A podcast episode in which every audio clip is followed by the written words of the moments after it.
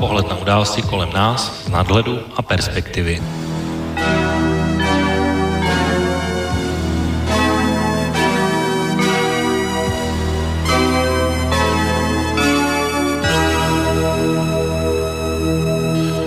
Páteční podvečer, vážení posluchači, od mikrofonu a zdraví a vítá Intebo, začíná další relace Okénko, dnes s datumem 11. října 2019 a vítám vás u poslechu naší relace.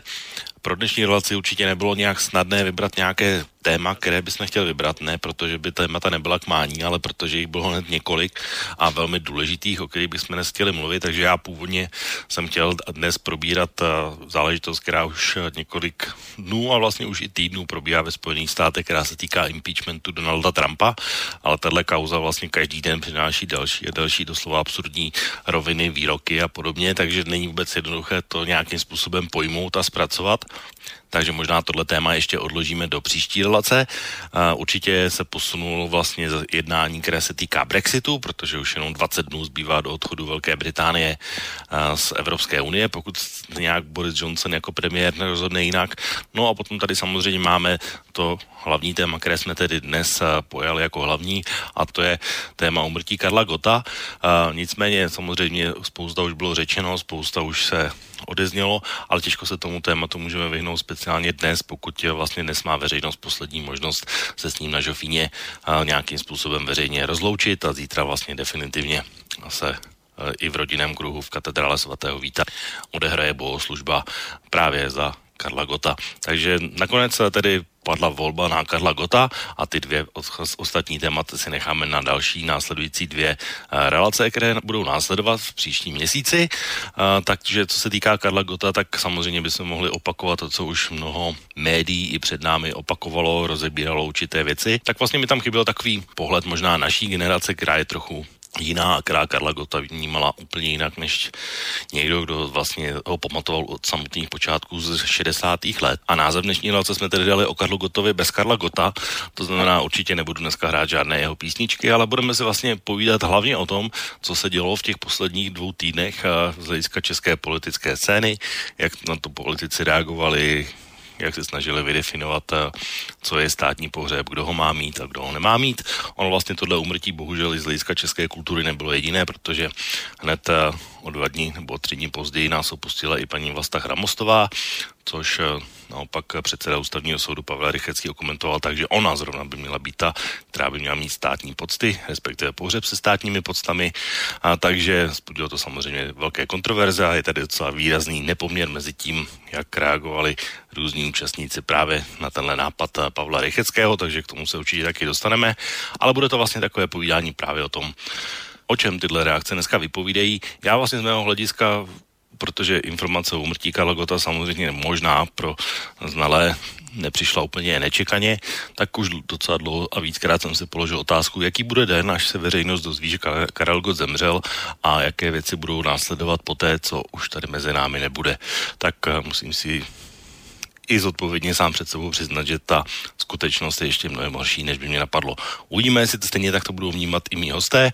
Já mám tady připravené samozřejmě některé další výroky, takže budeme sem dneska mít určitě zajímavé téma a možná bychom mohli začít dneska jedním takovým výrokem třeba někoho, na který už se taky docela zapomnělo, a to je bývalý ředitel Národní galerie pan Milan Knížák. A o Karlu Gottovi v roce 2008 řekl mimochodem toto. Pane profesore, co vám vadí na Karlu Gottovi? Vy jste nedávno v Instinktu řekl, že je ostudou naší společnosti a že Zlatým Slavíkem bude, dokud neskoná. Ale to jsem řekl asi před 5 let. Já jsem to řekl opravdu někdy před 5 lety. To neznamená, že si to nemyslím. A co si teda myslíte o Karlu Gottovi? Tak myslím si, že už nemá vůbec žádný hlas, že už to vůbec nemá žádný smysl, aby zpíval dál, nebo aspoň, že to nepřináší žádnou novou informaci ani novou rozkoš. Vlastně nic. Myslím si, že prosím? Už neumí zpívat? Já si myslím, že ne. Mně ten jeho druh zpěvu nevyhoval nikdy, ale tak to je můj osobní vkus. Ale teď myslím, že už neumí zpívat, no. Že by to měl nechat? Já bych to tak viděl jako normální, no. Že má děti, ať si hraje s dětma. A ještě druhou ukázku mám tady připravenou na úvod a ta je naopak zase možná z opačného tábora, protože mnozí by mohli třeba skupinu Karla Gotta Heleny Vondráčkové, Michala Davida považovat za takzvané vykopávky, tak na tuhle otázku odpovídal i taky už, ale už je to docela dost dlouho, známý bavič Petr Novotný. Když tam pozvu Helenu Vondráčkovou, aby zaspívala třeba novověc nebo nějakou starší, kritik se na mě vrhne a řekne, proč vytahuješ takovýhle vykopávky, jo? To je tak často, tyhle ty lidi, abych je jmenoval, Vondráčková, Gott, David, to jsou lidé, kteří jsou takovým už úplně prototypem takzvaných vykopávek. Něco takhle urážlivého jsem ještě v životě neviděl. Ty lidi především jsou neskutečně talentovaný a pracovitý. A není prostě síly v této zemi, která by jim sebrala diváky. To prostě některý přivádí k naprostý zuřivosti. To není proto, že my všichni jsme nostalgicky, to je prostě proto, že ty mladší, kteří přicházejí, dostanou prostor, ho nevyužijou, tak jako třeba Lucie Bílá, nebo třeba kdysi Iveta Bartošová, nebo tak, a neprorazej, tak zase mizej. A ty stálice, jako byly, já nevím, Neckář, Vondráčková, se nějak nerodí, ale to není, to je prostě hol systémem. Tak to byly dvě audio ukázky na úvod. Já možná se dostaneme i k některým dalším tématům, ale nechci to slibovat, protože obvykle, když se dostaneme do diskuze o Karlu Gottovi a podobně, tak většinou ten čas nám utíká velmi rychle a nechci teď slibovat něco, co bychom určitě neradi slíbili. Co slíbit mohu, je to, že vážení posluchači, pokud se budete chtít do naší debaty zapojit, tak i samozřejmě dnes budete mít svou možnost na telefonním čísle 048 381 0101, na e-mailové adrese studio@slobodnyvysielac.sk a nebo na naší webové stránce pod zeleným odkazem Otázka do studia můžete položit svoji otázku. Na Skypeu už je v tuhle chvíli připravený náš host Oto, takže Oto, vítám tě ve vysílání a jsem rád, že si přijal pozvání na dnešní podvečer. Tak Oto, slyšíme se? Tak Oto neslyšíme, tak uvidíme, jestli se podaří nám nějak vyřešit technické potíže, ale na druhé lince telefonní by v tuhle chvíli měl být připravený i můj dnešní druhý host, jeho tradiční parťák, který i dnes si myslím, že bude ve svém živlu a bude se cítit jako ryba ve vodě, protože má svou kapelu a určitě celou tu dnešní diskuzi bude vidět i svojí trošku jinou hudební optikou. Tím hostem je pochopitelně Marty, takže Marty, tobě přeji pěkný podvečer a to doufám, že mě slyšíš velmi dobře. Já tě slyším senzačně, dobrý večer. Tak o tu jsme zatím ještě tedy nepřivítali, asi se nám nějak ztratil někde v éteru, tak zatím budeme vlastně povídat spolu a uvidíme, jak to zvládne, nebo jestli to se nám podaří nějak technicky spojit, tak jsem rád, že mě slyšíš, aspoň ty. Nemůžu se logicky zeptat, když jsem říkal, že vlastně, a to, už jsme to vlastně zmiňovali, že máš svoji kapelu, tak máte vy v repertoáru nějaké písničky a nějaká tvoje, které se říká srdcovka? Samozřejmě, že nehrajeme věci od Karla Gotta, to určitě ne, to bych si dokonce z nějakého důvodu ani nedovolil myslím věci hrát a dokonce ani jakkoliv parodovat, jo, protože teď, aby to neznělo nějak jakkoliv jinak, než to má znít, Karel Gott je skutečně mistr. Jo, a to myslím naprosto odpovědně, když Karlovi Gottovi někdo řekne mistr, nebo někdo řekl mistr, tak to prostě se dělo. To byl mistr svýho oboru a my jsme žili vlastně v době Karla Gotta. Jo, takže, ale mám kamarády, který byli součástí prostě jeho doprovodní kapely, že jo, Freddy Wittmer, kytarista, František Raba, basista, byli moji kámoši. A zrovna takovou úctu jako ke Karlovi, k jeho profesionalitě a k jeho prostě celkovýmu prostě pojetí mám já, tak to mají i tyhle ty pánové, ač jsme rockeři, dejme tomu, nebo kluci jsou žánrově jinak a hrajou jeho kapele, tak prostě k jeho profesionalitě, k jeho prostě muzikálnosti mám tu největší úctu, kterou můžu mít. Já dokonce jsem teď mluvil se svým kamarádem, bubeníkem, Frantou Henigem, zase skvělý muzikant, který s ním někde hrál a říkal, hele, Pretty Woman to umím, tak jsme to začali hrát a já jsem si nepustil metronom, aby měl dobře tempo. Jako. A zjistilo se, on potom říká Františku dobrý, ale trošku pomalej, prosím. A takhle s ním mluvil velmi jako úctivě, jako velmi zdvořile a Franta zjistil, že to nehrál na 124, ale na 126. On byl tak muzikální, že poznal i zrychlení o 2 tepy za minutu. Jo. To je prostě úžasný profesionál a myslím, i když už je napravdě boží, že to byl i šťastný chláp, jako že se narodil na šťastný planetě a já jsem hrozně rád, že jsme žili v období Karla Gotta, protože to, která je lačka vysoko pro všechny zpěvá, Tak já tě teda slyším trošku hůř, než bych čekal a možná jsi trošku dál od mikrofonu, nevím, ale není to úplně čisté, tak jak to bylo třeba minule, to jsem tě slyšel opravdu perfektně, tak to je jenom taková moje poznámka. Teď je to lepší. Teď je to úplně perfektní. No tak vidíš, tak to necháme takhle. No. Dobrá, ale mám ještě jednu dobrou zprávu, protože se nám podařilo vyřešit technické potíže a Ota by nás měl slyšet, takže Oto, slyšíme se už teď opravdu. Ano, já slyším výborně oba dva. Takže tě taky vítáme u nás v Okénku a vlastně začal bych tedy, nebo možná bych navázal tam, kde jsme teď skončili s Martym, tak byl pro tebe taky Karel Gott hudební král, nebo jsi měl nějaké jiné vzory, respektive je to pro tebe taky už v té kategorii vykopávka jako Helena Vondráčková, Michal David, nebo máš tam v tom nějaký rozdíl? No, musím říct, že paradoxně jsem ho vnímal jako soudru vykopávku, vlastně když jsem vyrůstal v 80. letech, v době, kdy byl v jistém smyslu na vrcholu, tak to pro mě byl takový ten středoproud, vlastně byl všude, všichni ho poslouchali, takže to se mi jako vlastně trochu zajídalo a musím říct, že jsem ho jako objevil až později vlastně v dospělosti, přičemž samozřejmě on ten vrchol, jestli někdo říká, že měl vrchol v 60. letech, někdo v 70., někdo v 80. je pravda, že řekněme po revoluci v 90. letech, že už asi to bylo takové, řekněme, trošku slabší období, ale on se vlastně tou popularitou držel pořád na vrcholu, občas dokázal přidat nějaký ten hit i v té době a takže prostě pro mě tím vlastně věkem, časem až nabýval takovou tu hodnotu, když jsem si uvědomil, že je to takové to moje dětství, kdy mě to provázelo vlastně ten můj celý život a u některých písniček vlastně, které jsem slyšel po až desítkách let, tak se vybavily určité vzpomínky, zážitky takové, takže vlastně je to něco, co vlastně bylo součástí celého mého života, takže samozřejmě, že to určitá ztráta je a vlastně jsem přemýšlel, jako co pro mě znamenal, tak vlastně když byl nějaký pořad, kde se objevil Karel Gott, tak to bylo něco takového zvláštního, takový zlatý hřeb, něco bych to přirovnal, jako když hrál na mistrovství světa v hokeji, nás reprezentoval Jaromír Jágr, něco jako Jágr mezi hokejisty. A máš nějakou písničku, která je jako vysloveně srdcovka tvoje? No, mám jich několik, ať už jsou prostě od 60. do 80. vlastně i některé potom i novější, ale hlavně teda takové ty kantilény melodické a i ty první, takové ty rock'n'rollové, tak jako jejich moc, musel bych jmenovat těch písniček. Tak stačí jedna, která tě napadne. Tak třeba Selaví ze 60. let. On vlastně měl takový ty, většinu těch jeho největších hitů jsou vlastně převzaté zahraniční písničky přespívané, jo, takže tohle je třeba jedna z nich. No, já vlastně, když jste teď už jsme začali vlastně tou hudební stránku, já samozřejmě to mám velmi podobně a to je vlastně možná taková dobrá otázka, že budete mít vlastně i diskuze mezi sebou. A když bych to vzal na své děti, na sebe, tak bych to uměl celkem přesně ohraničit, že Karel Gott jakoby u mě na vrcholu byl jednoznačně v době, kdy se hrála Včelka Mája. A pak bych to asi tak uměl ohraničit někde od roku 85 písničkou, která se jmenovala Zvonky štěstí.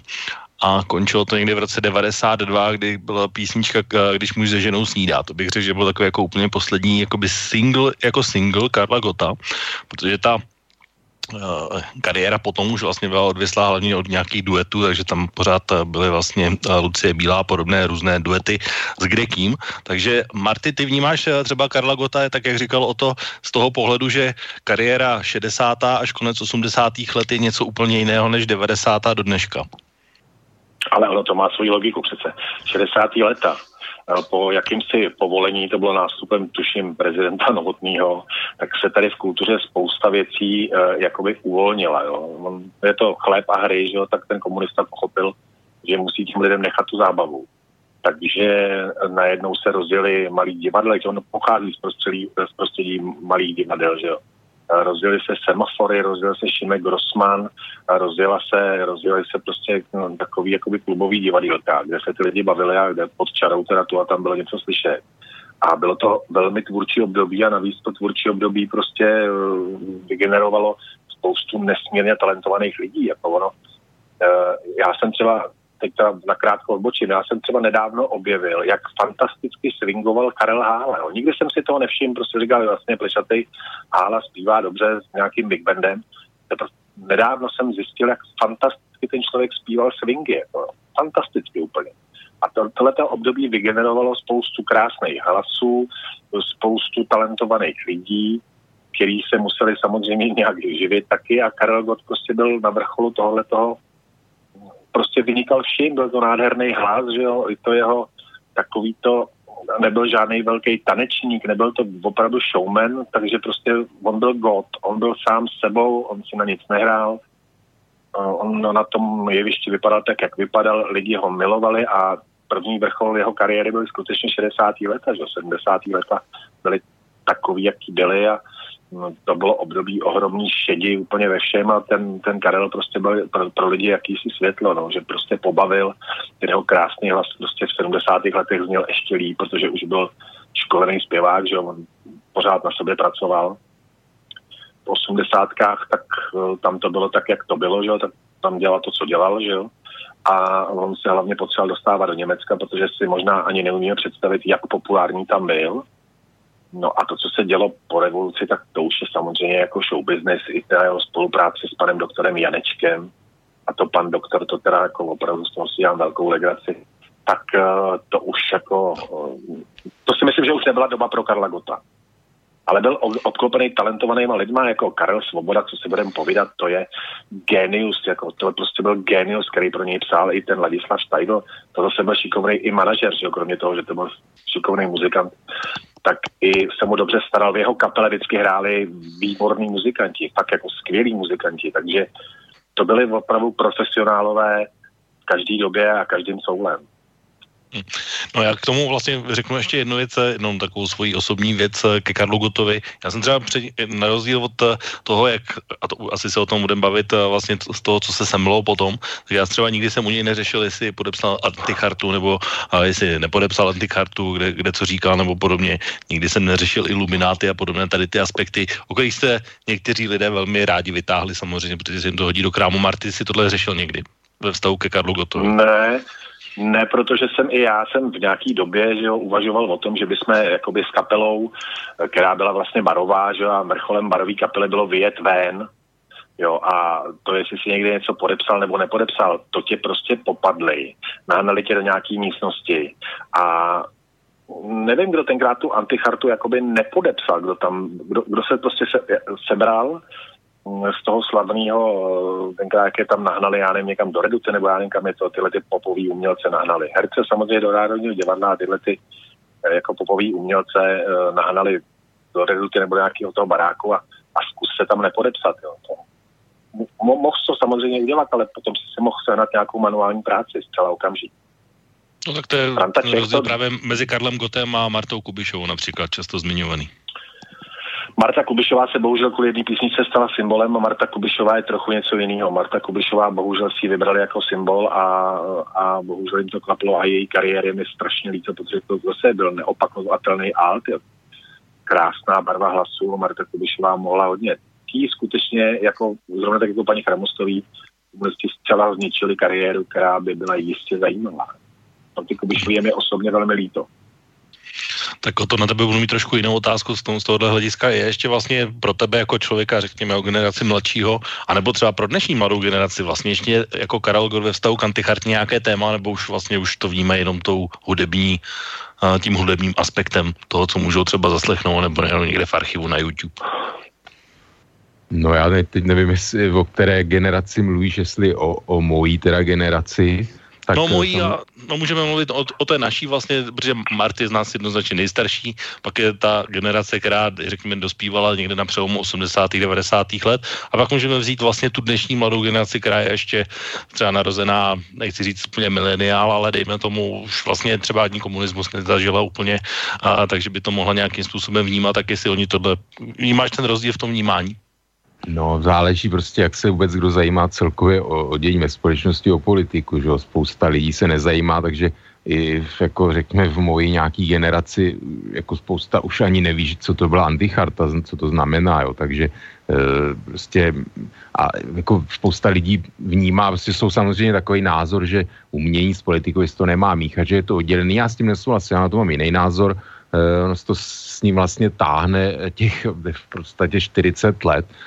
On samozřejmě vím, že to jakoby litoval, říkal, snášel to špatně, jako řekl, že na to určitě nebyl pyšnej. On jako chtěl bych říct, že on nebyl takovej ten trpnej člověk, který tam teda s tou vážnou tváří seděl a pak to teda při odchodu podepsal. On tam vlastně měl proslov, jo. To si myslím, že jeho jakoby zvýraznilo víc, že on tam vlastně řečnil o prostě jako krásném rozvoji socialistické vlasti, když to jako zjednoduším, takže to prostě nebyl takovej ten pasivní jakoby tam člen nebo osoba, ale on tam prostě šel s tou Švorcovou, já nevím, jestli to bylo příjemný, jestli byli oddělený teda ty hudebníci, nevím, ale prostě nebyl ten jeho... Určitě. Takže on ten vlastně se zařadil po boku takovýchhle lidí, takže on tam vlastně měl takové to vystoupení právě ještě jakoby na podporu celé téhleté akce, dá se říct. Takže to si myslím, že ho ještě jako víc nějak jako bylo větší provinění. On samozřejmě v 68. 69. taky nějak vystupoval a prostě potřeboval si to nějakým způsobem vyžehlit, že jo, pak tam byla taková ta chvilková emigrace, pak se vrátil nějaký dopis od Husáka, že jo, tam proběh a tak dále, než tohle ještě budeme řešit tyhle detaily. Určitě bych se chtěl vrátit do současnosti. Do současnosti, no takže jestli to jako dnešní, já si myslím, že drtivá většina to jakoby neřeší, protože ani jako o tom neví a tahle věc se řešila prostě, já nevím, po revoluci, v době revoluce, po revoluci nějakou dobu. Vlastně ta úloha vůbec těch tehdejších jakoby takzvaně režimních umělců, kdo co udělal, řek a tak dále. Dneska to moc lidí neřeší, teď se to samozřejmě v souvislosti s tím úmrtím taky jako objevilo, protože to si myslím taková asi největší kaňka na tom vlastně jeho životě, ale jako samozřejmě drtivá většina prostě tak, jak se až vůbec jako o politiku jako takovou až tak nezajímá, tak samozřejmě neřeší ani tohle. Marty Fembo, kolik to ještě mladá generace řeší, nebo jí to taky nezajímá? Samozřejmě to vůbec neřeší a hlavně v té době koloval takovej dobový vtip, že Charta 77 je to samý, co je ty, že všichni jako, nikdo to nikdy nečetl, ale všichni jako věří, že to existuje, že jo, protože tenkrát se podepsala Anticharta, ale drtivá většina těch umělců, co tam byli nahnaný do té reduty, tak ji nikdy nečetla, že jo. Prostě byla taková doba a soudit cokoliv bez znalosti kontextu té doby je úplně prostě lichý, to je úplně mimo, jo. To prostě v té době samozřejmě on tam řečnil, protože byl Gott. Kdyby tam řečnil, řeknu já, nevím, kytarista z kapely Plavci, tak mu to dneska nikdo neobouchá o hlavu, protože to je prostě jeden z kapely Plavci a toho zajímala kapela Plavci, pár lidí, kteří dělali country. Byla to kapela taková, dejme tomu, známá, ale nebyla to žádná superhvězda, ale Karel Gott v té době byl prostě superhvězda. Toho každý režim chtěl, že jo. Protože on byl prostě jediná superstar. Žádnou jinou jsme tu neměli a obávám se, že dlouho mít nebudeme, jo. A proto asi tenkrát řečnil a jsem si skoro jistý, že si ten svůj projev nenapsal on, že to bylo prostě tady, co máš přečti to. A on, protože zřejmě z kapelu potřebuje opět vyjet do Německa, protože měli podepsané smlouvy, tak to prostě přečet, aby měl od nich pokoj. To je jedno z řešení, to, že nebyl úplně jakoby statečný a tím pádem nepřipravil asi tak 14 lidí svýho orchestru o práci. Tak já nevím, co je větší statečnost, no. Chci se tomu režimu postavit, ale tenkrát jsme si všichni mysleli, že tohle to je opravdu na věčný časy, jo. To jako... Zase musí se snažit žít do kontextu té doby.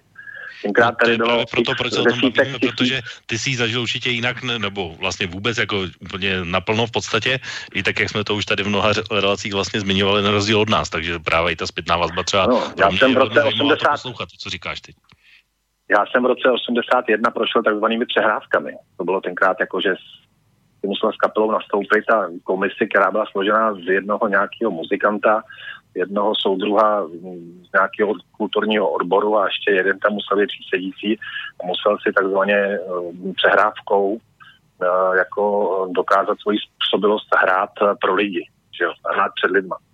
No a Karel Gott měl úplně jinou přehrávku, že jo, to byla profesionální, ale prostě takhle to bylo a dělat z těchto lidí zbabělce nebo hrdiny. Jako zbabělec v mých očích byl Laufer, ten sám od sebe napsal píseň o kapitánu Minaříkovi a nikdo ho k tomu nenutil, jo.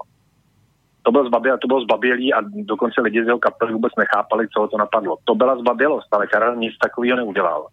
A to, že živil v kapele x lidí tím, že mohli jezdit ven a jezdit v podstatě po celé Evropě a po celém světě, tak holt za to byly takový ty jako odpustky, že potom se museli do Sovětského svazu, což ovšem pozor, ty muzikanti dostávali zaplacený v tuzexových bonech, jo. Takže takhle už za to nebyla a navíc tam na ně čekalo nadšený publikum. Když do toho Sovětského svazu přijel Gott, tak to prostě byly natřískaný sály. Takže to byla taková úlitba tomu režimu a já bych za to nechtěl nikoho soudit a to jsem ten režim se sakra neměl rád, jo, ale soudit nebudu a Karel už ten soud má za sebou. Takže jenom dobře. Nebo o to chceš ty k tomu? No určitě, tak samozřejmě byli jiní, který jako se k tomu nepodali opravdu a zaplatili za to, že teda nevystupovali a byli jako herci samozřejmě a tak dále umělci, kteří byli opravdu vázaný na český jazyk. Já si myslím, že on říkal, že dovedete si mě představit v kotelně. Já si myslím, že Karel Gott byl jeden z těch, který samozřejmě, že Matuška taky, já někdy v 85. prostě zůstal na západě, on samozřejmě jako to mohl udělat taky. Jo, a on prostě by byl ten, který by se prosadil minimálně v tom jako západněmecku, Rakousku, že si mohl žít pohodlný život na západě, takže samozřejmě jako on tu možnost měl, protože on by jako o takovou opravdu nějakou živnost, jako povolání svojí profesi nepřišel a myslím, že by se tam jako užil velice dobře, takže u něj si myslím, že tohle úplně neplatí, ale jako mám určité pochopení, protože prostě nechtěl opustit tady ty jako miliony fanoušků, takže jako nechci ho úplně jako by za to odsuzovat samozřejmě, ale jako vnímal jsem ho určitě jako takového toho v podstatě režimního umělce, byť samozřejmě ty jeho kvality nějakým způsobem to dokázali tohle vykompenzovat, ale myslím si, že prostě je to nějaká jeho prostě jakoby od té doby jako nepříjemný pocit a on často měl potřebu jakoby se jakoby z toho vymluvit, nějakým způsobem omluvit. Možná to myslel, že částečně to napravil prostě v listopadu 89, že to bylo takový prostě ano, tak když už je Gott, tak už je s tím režimem jako amen, protože to, jako to už něco znamená, že se bral, že je takovej ten opatrný. Samozřejmě jako člověk pak slyšel, že jako pomáhal, že na své narozeniny pozval Kubišovou a jako byl, nezajímal se, prostě vůbec to neřešil, nebál se to udělat, že mu to někdo vyčte, nebo takže jako on si do jisté míry jakoby svoje dělal v rámci nějakých jakoby možností. Co mě zaujalo teď v rozhovoru k 80. nám on vyprávěl písnice Můj bratr Jan, že to vlastně byla písnička věnovaná Palachovi a jakou s tím měl jakoby problémy, že teda si to nějakým způsobem prosadil na desku, jo, ale že to mělo být k tomu, což je zajímavé, protože jsem vlastně v té souvislosti s úmrtím objevil na YouTube vlastně video nějakého koncertu ze 70. let, jako z hluboké normalizace, kdy on vlastně tuhle písničku uvádí na koncert, jo, což pro mě je určité mystérium, protože pak, když by ta písnička jednoznačně měla být jako vnímaná obecně, že je věnovaná Palachovi, tak si jenom představit, že on by v 70. letech s tím někde vystupoval, já nevím, to byla Lucena, nebo co to bylo za sál, tak to mě docela taková jako určité tajemství teďko se mi vytvořilo pro mě, no. Tak. Já možná, pánové, bych to teď posunul vlastně z té doby minulé vlastně k té současnosti, respektive ještě možná tomu období po roce 90. To je, jak říkám, období, kde Karla Gotta já jsem vnímal nejvíc. A velmi často se mluví o tom, že je jeden z takových klasických momentů, kdy si všichni pamatují, co se stalo, když se něco dozvěděli 11. září 2001. Máte vy i tenhle okamžik, kdy jste se dozvěděli o úmrtí Karla Gotta spojený vlastně takhle výrazně, jako bývá to 11. září? Martin. Ne, já jsem od svých přátel slyšel, že jeho nemocnění je velmi vážné a jeho věk byl vysoký, že jo, takže Karel Gott je samozřejmě věčný, ale nebyl nesmrtelný, jo, a vím, že vlastně před tím koncertem, jak měl být jeho poslední koncert na Benátský noci, tak vím od kluků, že Karla přivezli v horečkách na zkoušku, že chtěl zkoušet 17 písní, přestože vypadal strašlivě, už nemohl ani vstát. A takže se prostě vědělo se, že onemocnění je velmi vážný a já si myslím, že on už v té době věděl, že trpí akutní leukemii, akorát se to nezveřejnilo a zveřejnilo se to později. Takže mě jeho smrt jako samozřejmě mrzí, ale nepřekvapila mě, protože 80 je věk, kdy už se umřít celkem dá, že jo. A já si zase cením toho, že už nepostoupil další zbyteční chemoterapie nebo nějakou jakousi léčbu a že se podvolil tomu, že prostě odejde z tohoto světa v kruhu rodiny. Já si ho za to vážím a já si ho vážím za celé jeho dílo a vůbec bych nechtěl do ničeho tát politiku a hlavně ten člověk už má účty srovnaný, už je tam a já mu jako vzdávám tam nahoru hold a jako ohromnému profesionálovi, ač jsem jeho muzikou nebyl některá posedle, já jsem samozřejmě rocker a Karel žádný rocker nebyl, že jo, ale je to úžasný profesionál a všichni by se od něj mohli té profesionalitě učit. Jako vždycky to byl úžasný profesionál a říkám, laťka je teda pro ostatní laťka se sakra vysoko. Každý, kdo s ním přišel do styku, tak prostě byl okouzen jeho profesionalitou. Že není to pro mě katastrofa. Víš co, umřel 80-letý chlap, který naplnil svůj život. Není to pro mě katastrofa, je to pro mě smutná událost, kterou jsem si do jistý míry neuměl představit. Ale katastrofa to není.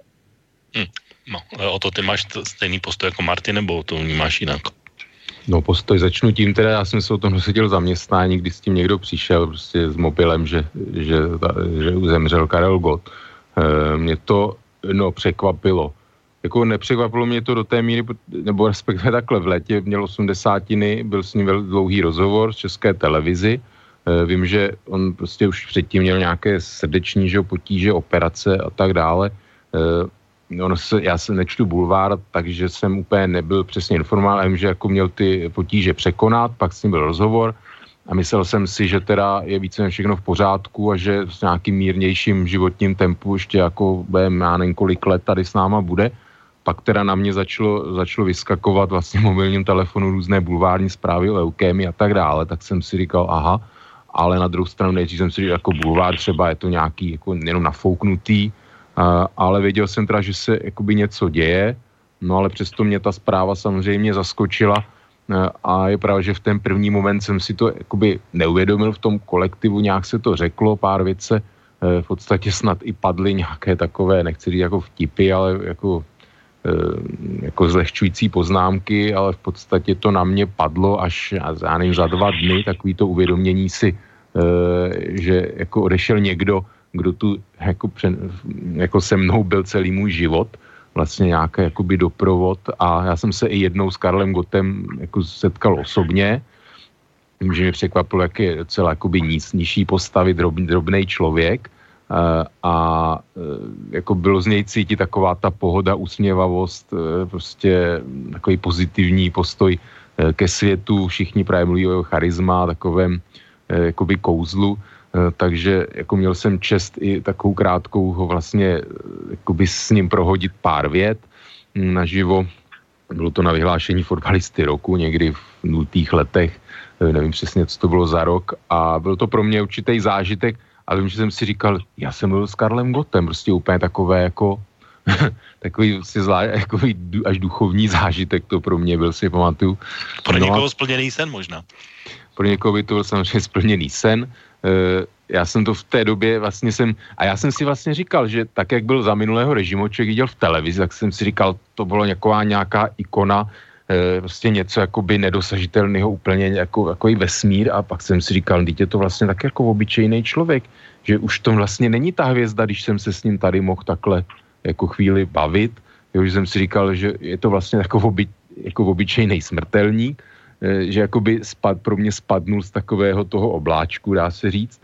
A tak to byl takový zvláštní zážitek. A já si myslím, i to fluidu měl, že to byl jako jeden z mála lidí vůbec, jako co se prosadil u nás, jakoby vůbec cizině a na západě, zvlášť a za minulého režimu, že to bylo něco prostě, že ho měl Mercedes a vilu a prostě si žil si vlastně kapitalistický sen tady jako u nás, jako v socialismu. Jo, takže tohle si myslím, že taky mu přidávalo takovou jakoby auru něčeho zvláštního, protože v tomhletom byl taky výjimečný, protože samozřejmě Vondráčková a pár ještě další tak měl vystupování v rámci vlastně socialistického tábora míru, jak se tomu říkalo, ale jako na západě, já nevím, ať někdo opraví, ale nikdo v podstatě se jako nějak neprosadil výrazně vlastně z umělců takhle, takže tohle mu taky přidávalo samozřejmě takovou něco zvláštního k jeho personě. Tak Marty, chceš ještě k tomu něco, protože pak už jsem tady přesunul do reálné skutečnosti a už se podíváme, vy jste tady řekli jedno slovo, které je důležité, bulvár a podobné věci. Já jsem říkal, když jsem se dozvěděl, že největší radost budou mít v Blesku, protože budou mít na dost dlouho v podobných plácích, že budou mít zajištěný odbyt a budou to smažit o 106. V podstatě bych tomu řekl, že to jsou takový mediální hyeny. Samozřejmě bulvární aspekty Karla Gotta a kariéry jsou samozřejmě důležité a nezbytné. Tak vlastně bych to možná překlenul, ale Marty, chceš tedy k tomu něco, ještě než si dostaneme do těhle vod a už úplně rizí současnosti? Já bych si hrozně přál, aby Bůh ochraňoval jeho rodinu, protože před těma hyenama právě. Protože jsem kdysi viděl, já nevím, jestli u Xavera nebo Buchví kde, toho starostu Řeporí, jak říkal, že prostě po Karlově smrti bulvár rozcupuje Ivanu.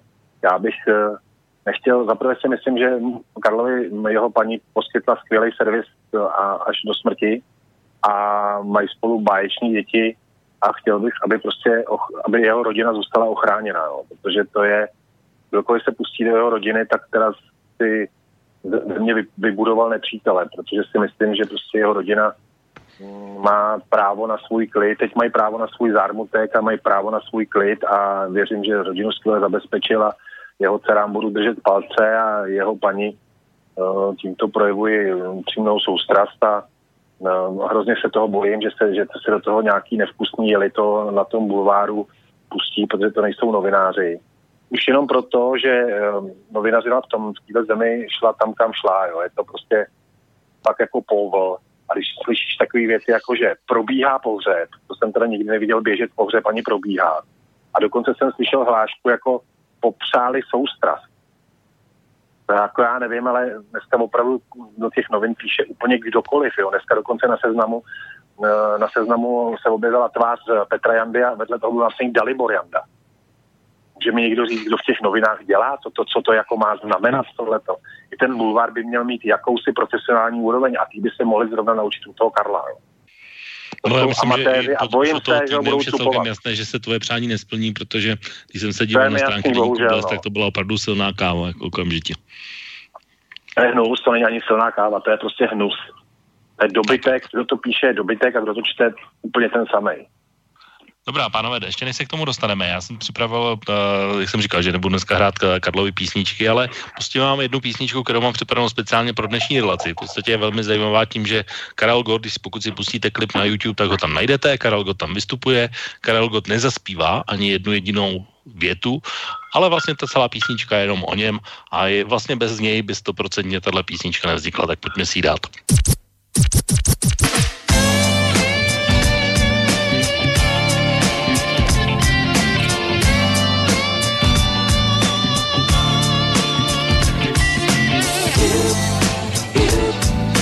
Hlas musí být v pořádku.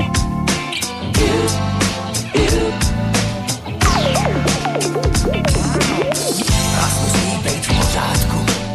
Hlas musí být v pořádku. Hlas musí být v pořádku.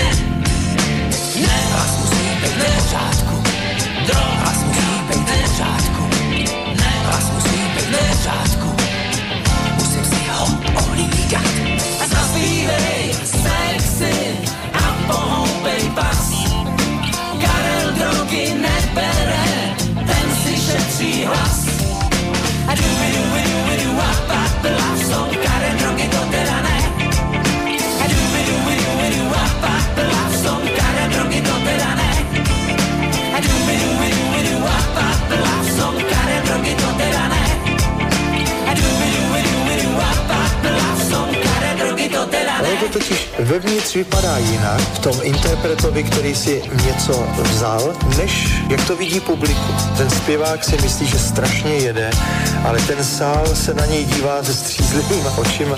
Slyší ho úplně jinak, než on sám sebe. Já si myslím, že opravdu čistá hlava je dobrá věc.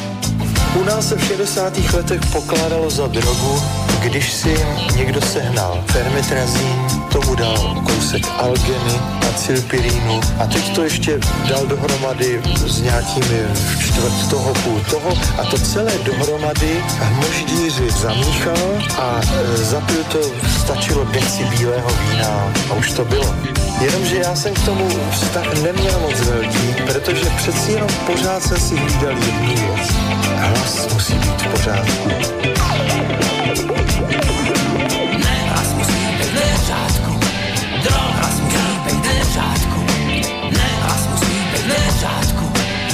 Musím se ho nehlídat. A du a papela, jsou tady drogy, to teda ne.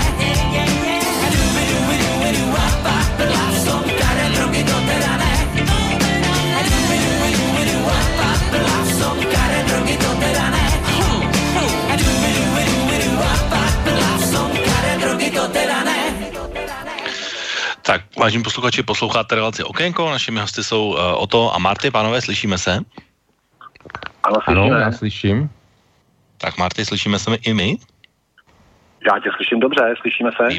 Výborně. Tak jenom pro posluchače, pokud se budete chtít, vážení posluchači, do naší diskuze zapojit na e-mailové adrese studio@slobodnyvysielac.sk, přes naše webové stránky pod zeleným odkazem otázka do studia, anebo na telefonní lince 048 381 0101 se můžete dotázat mých dnešních hostů na téma Karla Gotta a vše, co s tím souvisí. Nicméně teď už se nebudeme asi bavit úplně o Karlu Gottovi a přijdeme na úplně jiné osoby. My jsme tady před písničkou řekli, že vlastně už se na tuhle událo samozřejmě vrhly různé a všelijaké hyeny.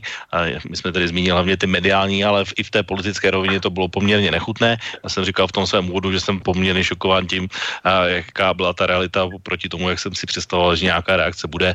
To znamená, že minimálně o mrtvých jen dobře, o Karlu Gottovi zvlášť, anebo aspoň do té doby, dokud se právě neuklidní nebo nevyřeší nějaký pohřeb, že vlastně si tady nebudou hrát nějaké politické hry. Nicméně politické hry se hrály, samozřejmě prakticky hned ani nevyšla ta zpráva, nebo inkous neuschl na novinách a už vlastně třeba premiér si na svém Facebooku pustil pusu na špacír ohledně státního pohřbu, tak zajímá mě vlastně, pánové, tato úplně ubohá diskuze o tom, jestli státní pohřeb ano, nebo pohřeb se státními podstami a komu ano, komu ne, kdo si ho zaslouží, nezaslouží. Jak to vnímáte vy ze svého pohledu o tom?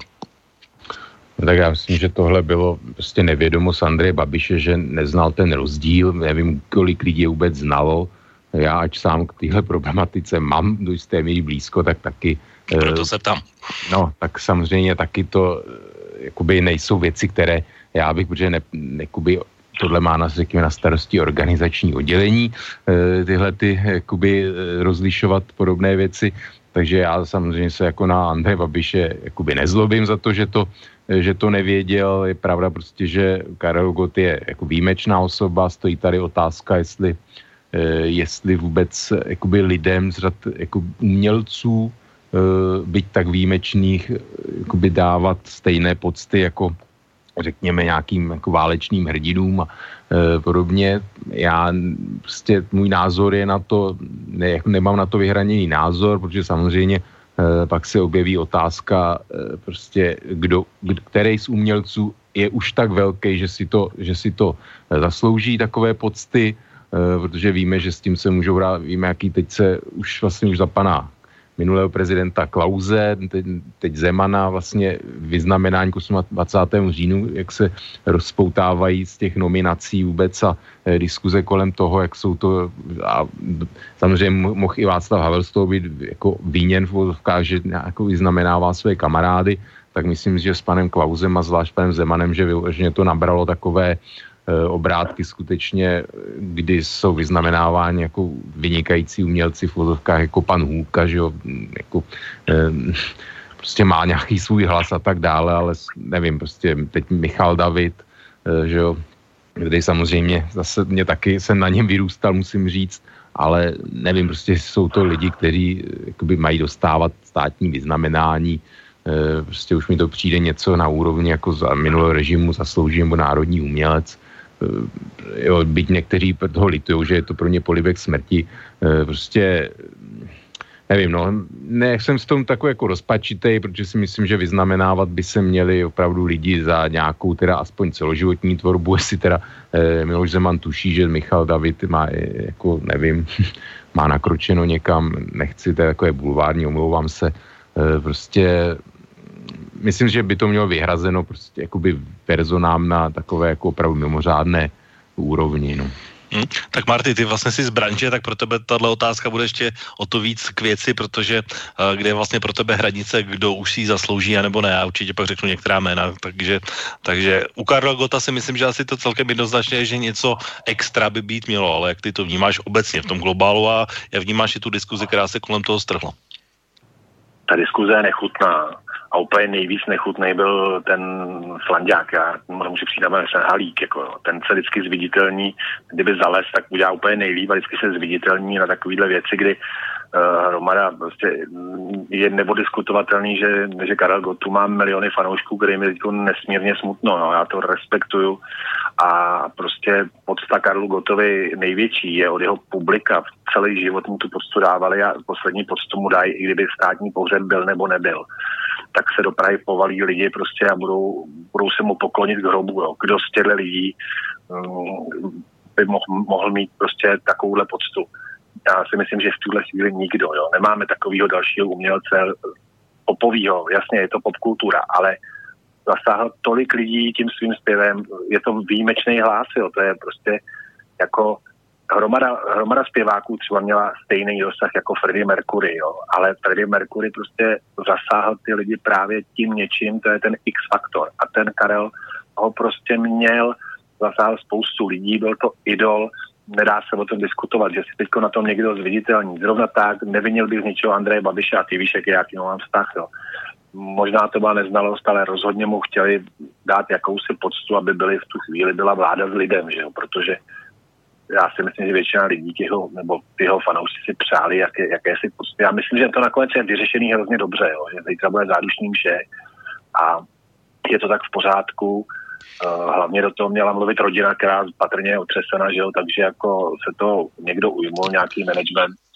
No to je právě to, co jsem říkal, že ale jako tohle by bylo v pořádku, že kdyby si Andrej Babiš dal, řeknu, 24 hodin oddech a nehonil to přes Máru Prchala na Facebooku, jakože okamžitě to by nebyl Andrej, to už potom píše jakože státní pohřeb a kdyby se s nima, a to muselo být 100% ale v situaci, kdy se s tou rodinou ani bavit nemohl, jako protože to bylo tak úplně bezprostředně hned potom, a protože potom svolal vlastně mimořádné zasedání vlády o 24 hodin později, to říkám teď, tak vlastně se to jako změnilo, že vlastně státní pohřeb ne, protože to vlastně nesplňuje ty podmínky a mělo pouze Václav Havel a jsou tam tyto daleko striktnější pořadí a obřad, než vlastně si to původně myslel, takže z toho musel nějakým způsobem vycouvat. Až kdyby se to dostalo do té situace vlastně jako je teď, samozřejmě další nechutnost je, pokud si ministr vlády třeba dnes jako tam přijede jako s majáčkem jako popřát a jako předběhne celou kilometrovou nebo několika kilometrovou frontu, to je další nechutnost vzhledem minimálně k vládě, takže o čem tohle vypovídá?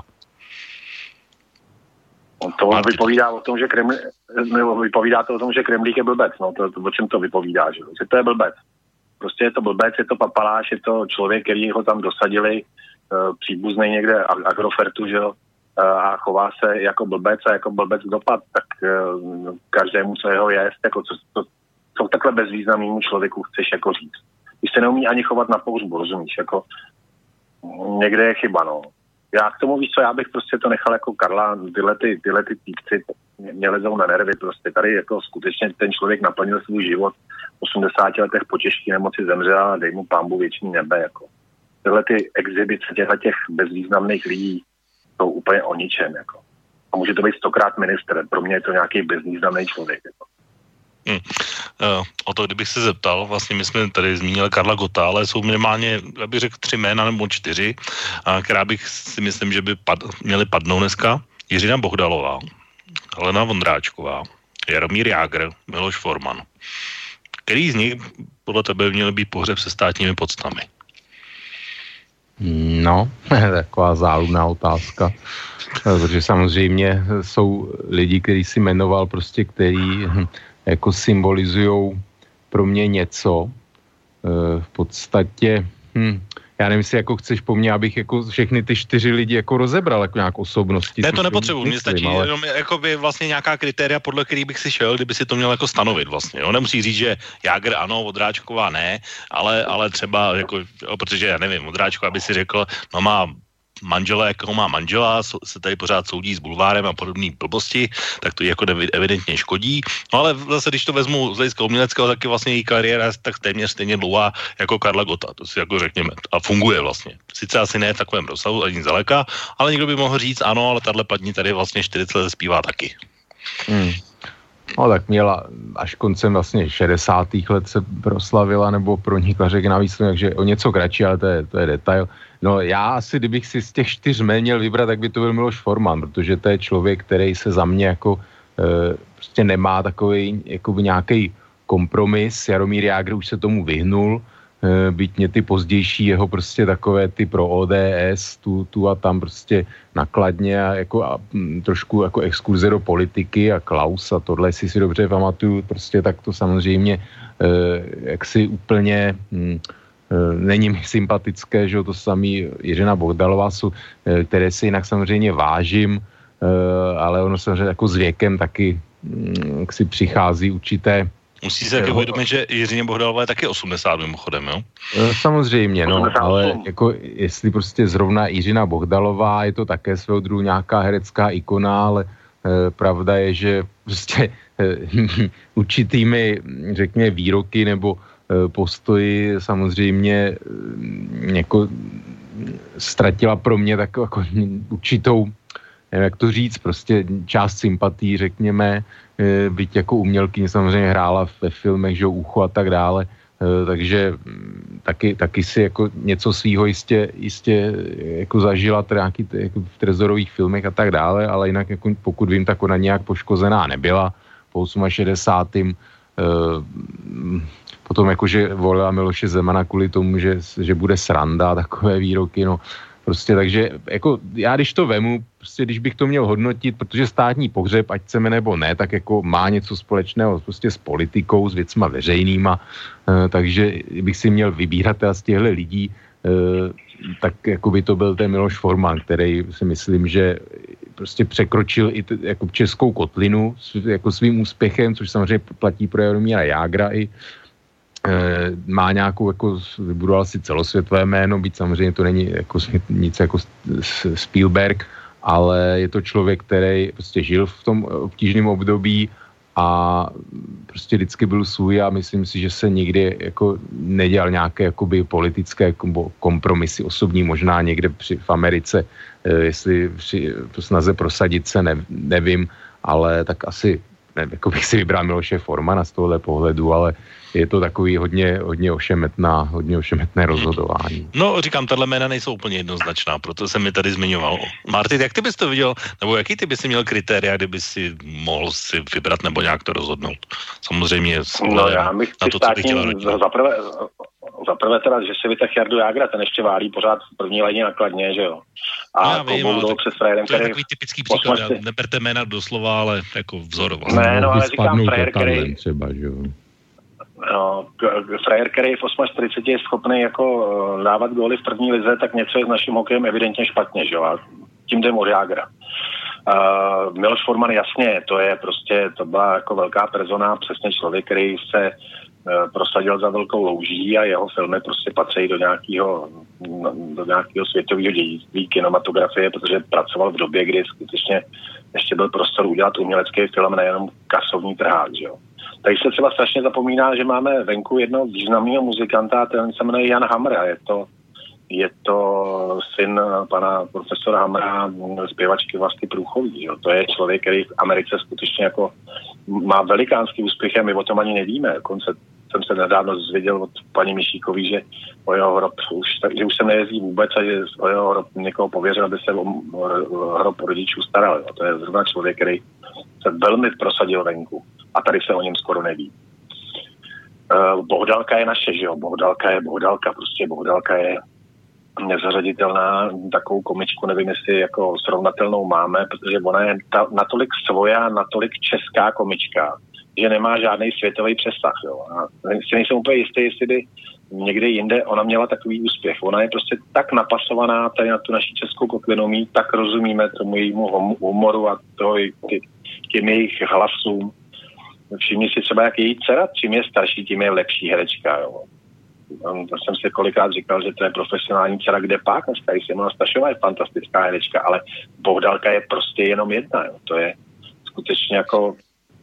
Je to herečka, jako byl Karel Gott zpěvák, tak něco podobného, srovnatelného? Myslím si, že ano, akorát, že nemůžeš srovnávat ty úspěchy, protože Bohdalovou si prostě jen tak nemohl vyvízt ven, ale já když se chci tak jako neškodně pobavit, nebo jestli chci vyvívat kulisu, tak si pustím pana Dvořáka s paní Bohdalovou, nějaký televariété z let 80. a ty jejich vstupy do toho jsou většinou je to prostě zábavný, no. Je to prostě zábavný a dneska ty vstupy tak zábavný nejsou. Když je zábavný pořád, tak to teda většinou moc zábavný není. No tak já jsem říkal, že Jiřina Bohdalová je mimochodem on je stejný ročník jako Karel Gott, takže je dost možné. Ne, je starší. No. Ale já mám pocit, že je 88 dokonce. Ne, to si nemyslím, že tolik je. Ale vlastně... Jo, určitě 80 bylo a to už je dávno. Že budeme vlastně postaveni do stejné situace a ve stejné diskuze vlastně ty kritéria, což dokonce vyvolalo nějakou potřebu zákona zpřesnit, kdo na to má nárok. To je jako velká debata vlastně i tady v české politice dneska, jako komu vlastně jakoby ten stát může ty státní posty nebo tady to rozloučení pořádat. Kamaráde, už to mám. 3. května 1931, 88 let je paní Jiřince. Tak to je krásný, no. No tak tím... To je super. Tak tím spíš. No, pánové, pojďme se posunout ještě kousek dál. My jsme tady zmiňovali některá jména, já jsem je tady sváněl úmyslně, ale úplně do úplného kontraktu se ta situace samozřejmě s Karlem Gottem dostala i tím, co jsem říkal na začátku, a to je paní Vlasta Chramostová. To je úplně jiná kvalita, vlastně dalo by se říct, která určitě nešla za popularitou, nedělala věci jako Karel Gott, šla vlastně to úplně opačnou cestou. A Pavel Rychetský jako předseda ústavního soudu si dovolil říct svůj názor, že pokud by to někdo měl mít jako rozloučení se státními podstami, že to je právě paní Vlasta Chramostová. Sklidil za to obrovskou kritiku Jiřího Ovčáčka a dalších. Co vy si myslíte o tomhle jménu? O tom. No, tam je takhle, ještě jako právě Miloš Zeman to využil k tomu, že už jako delší dobu, že se Pavel Rychetský jako pouští do politiky, což mu nepřináleží. Jo, takový. Což je úplná hloupost, protože Pavel Rychetský to řekl v neděli, takže má taky snad nárok na nějaké volno, mimochodem.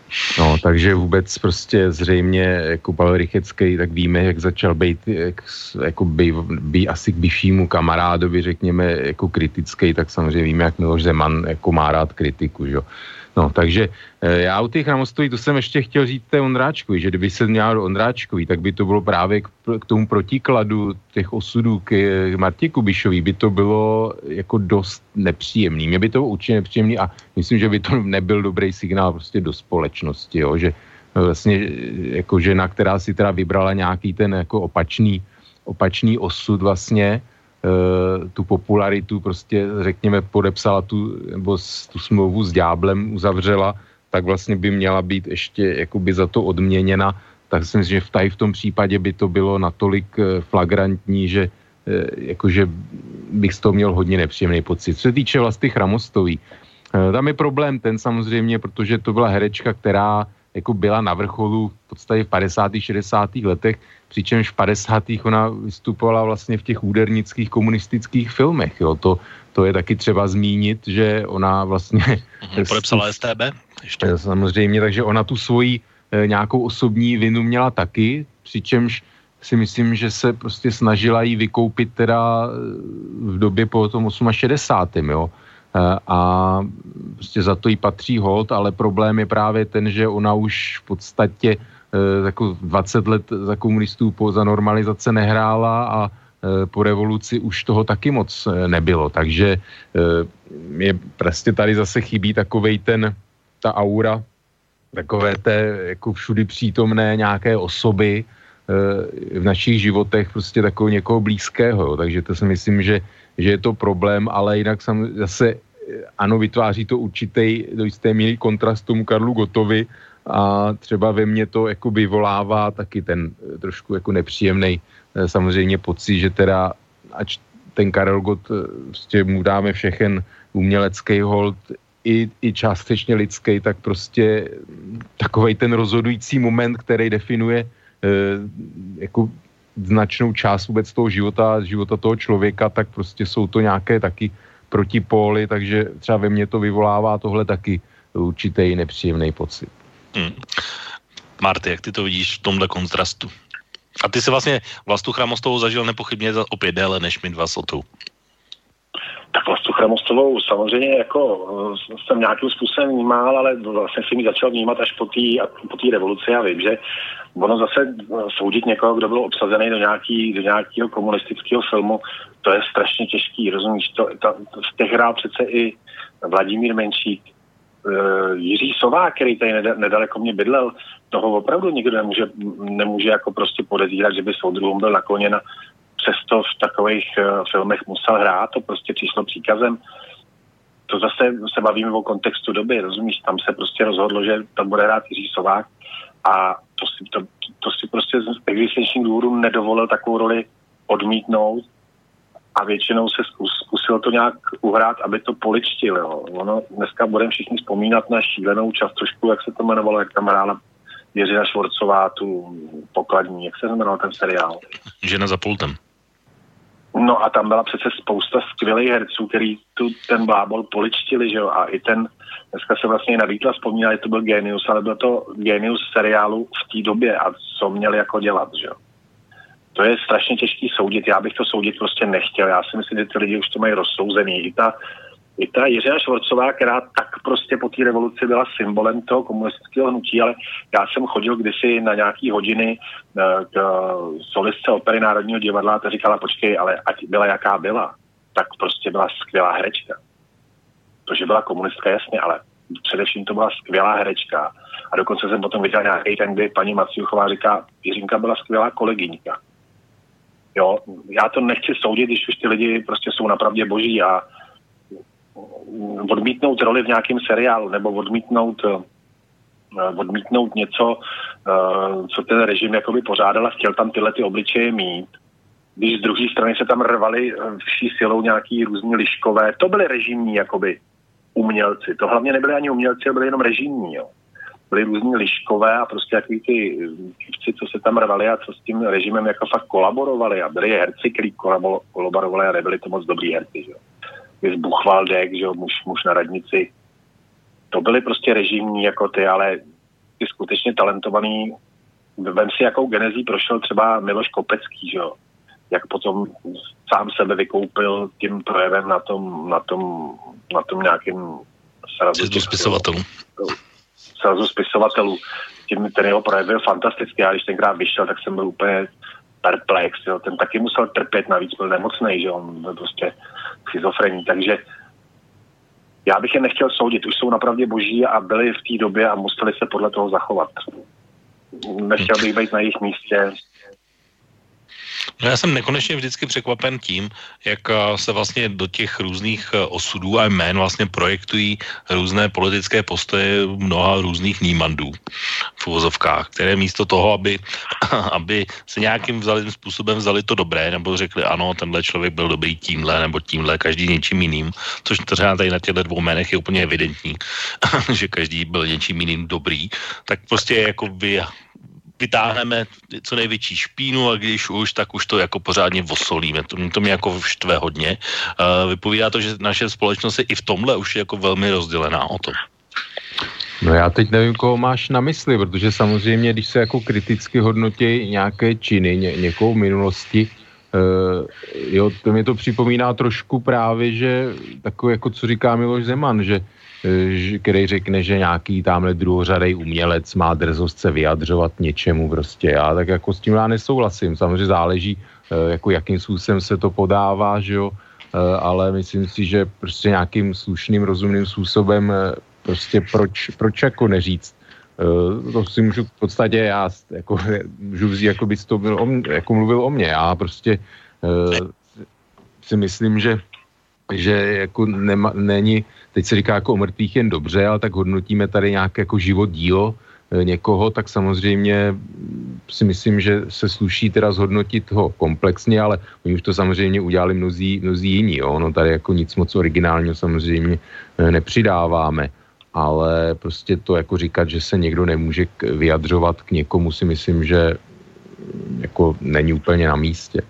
No to je to, co říkám, že vlastně i tato dvě jména, dva naprosté protiklady, které se chodou v nějakých prostě náhod a okolností a životních osudů vlastně odebrali z tohoto světa během jenom pár dnů, tak vlastně přesně ukazují na to, že vlastně tady, nevím, předseda ústavního soudu Budíš, tak nejde předseda Pavla Rychetského, těch lidí, kteří si myslí to, co on je, určitě víc, tak prostě tady vyjede nějaký Ovčáček, jakože co tady rozsévá za nenávist, a že co se má plíst do politiky a podobně, jakoby, takže prostě úplně téma nebo úplně diskuze nebo úplně zavedení toho tématu nebo způsobu té komunikace jako do úplně jiného tónu, než úplně jinak by to mělo být. Tady přece je někdo, kdo zemřel a my se tady jako bavíme, jestli jako to on může říct nebo jestli se nemá plést do politiky a má se tomu věnovat, to mi připadá úplně absurdní.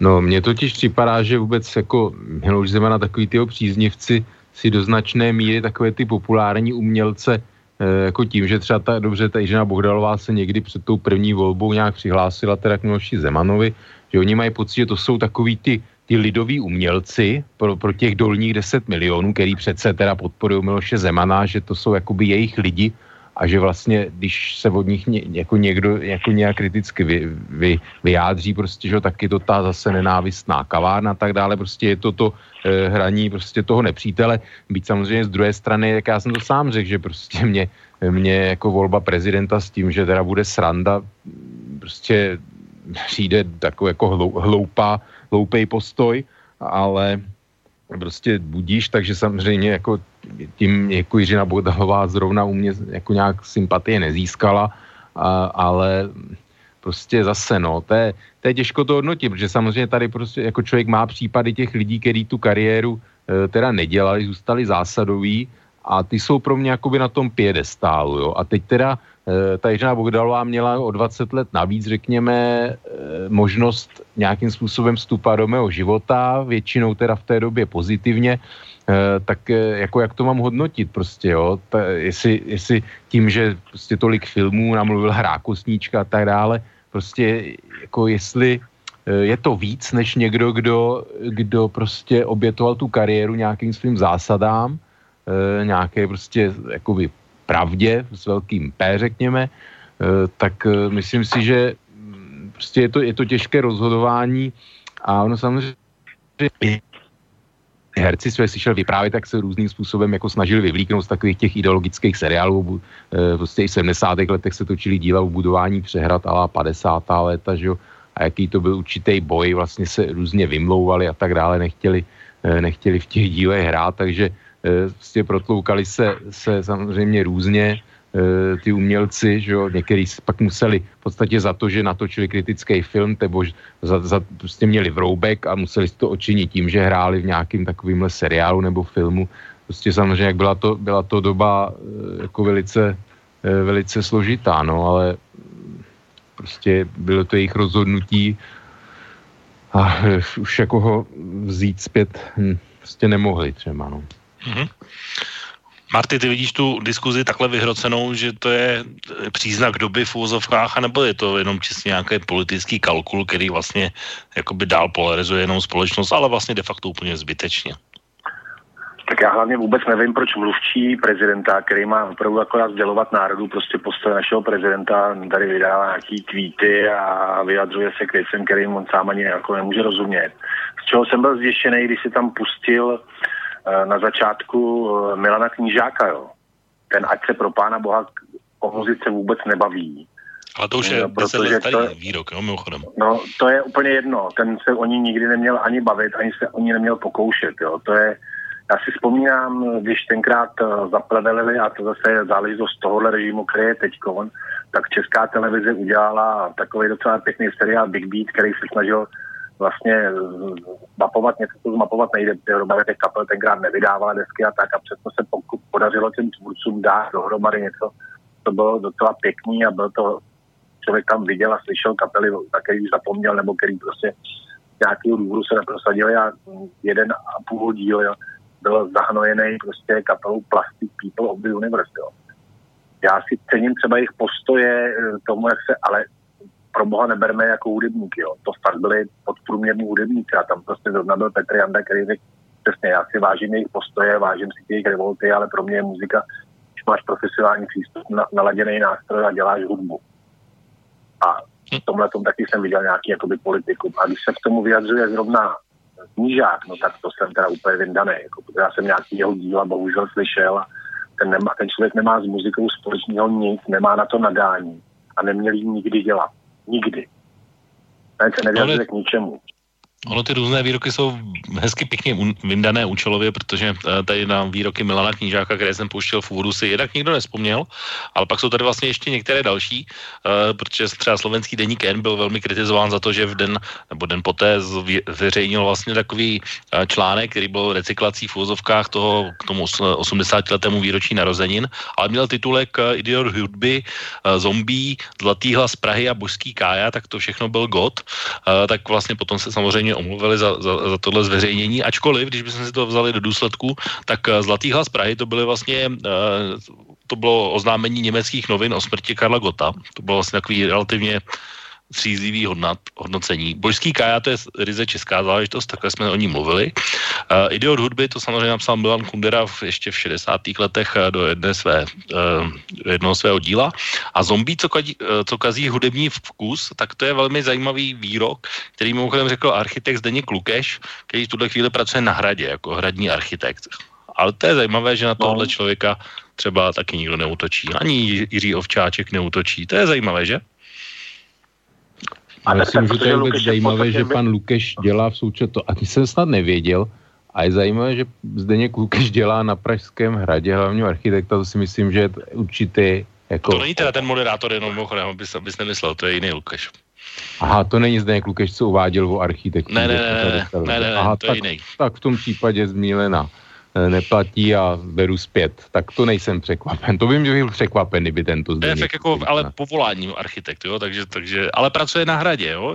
Jenom si řekněme, že kdyby si někdo, a kdyby to byl Tomáš Halík, řekl, že Karel Gott je zombie, tak si jsem jistý, že Ovčáček něco napíše, ale tenhle Zdeněk Lukeš vlastně tohle řekl už někdy kdysi dávno, tak někdy na přelomu tisíciletí, ale v tuhle chvíli tenhle pán pracuje na Hradě.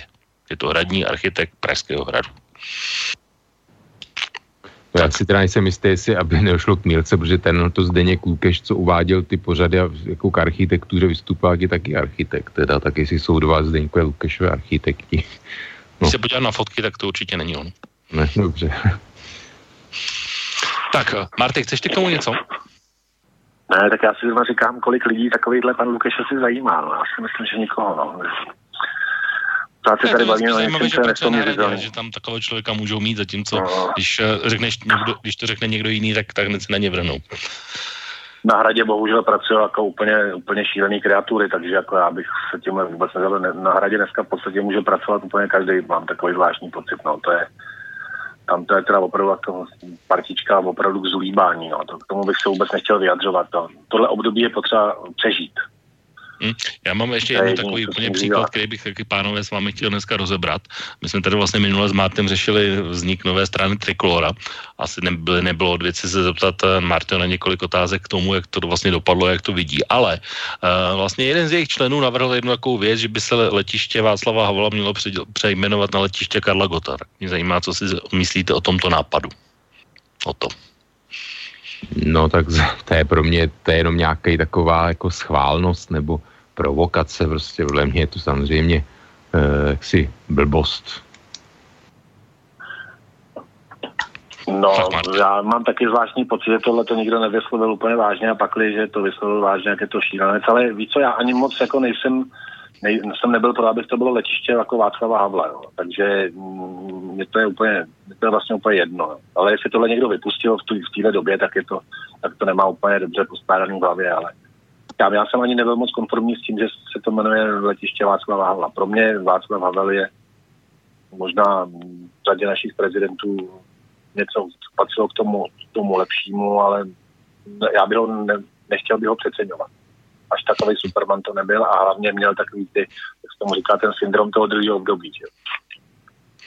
No, co se týká toho přejmenování, ono samozřejmě už se tady objevuje, jak to bývá tradičně, a často to tady říkáme, že Češi opravdu udělají vtip na všechno, tak samozřejmě už tady objevilo několik věcí, ještě další věcí, které by se mohlo přejmenovat, ale některé už se nestihnou, protože máme tady Karlovo náměstí, Karlovu ulici, máme tady vlastně další nápady typu, že když jsme tady řešili generála Koněva, že by tam mohla stát socha Karla Gotta a podobné věci, tak tyhle nápadů se taky, zdá se vám to taky jako jenom taková snaha o zviditelnění. I protože i tohle k tomu bohužel patří.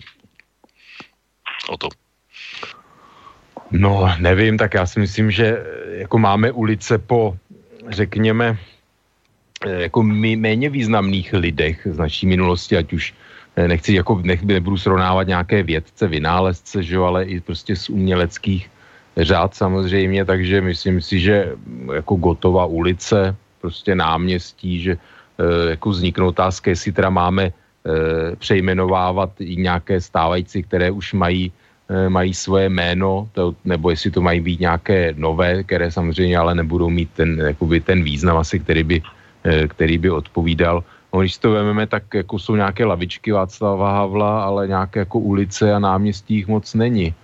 A myslím si, že prostě tak pro mě na rozdíl od Martyho jako Václava Havla mám, řekněme, za Masarykem, protože o Edvardu Benešovi jako vím hodně, takže prostě a pak jako nevím, kdo by tam asi z našich prezidentů měl by výš.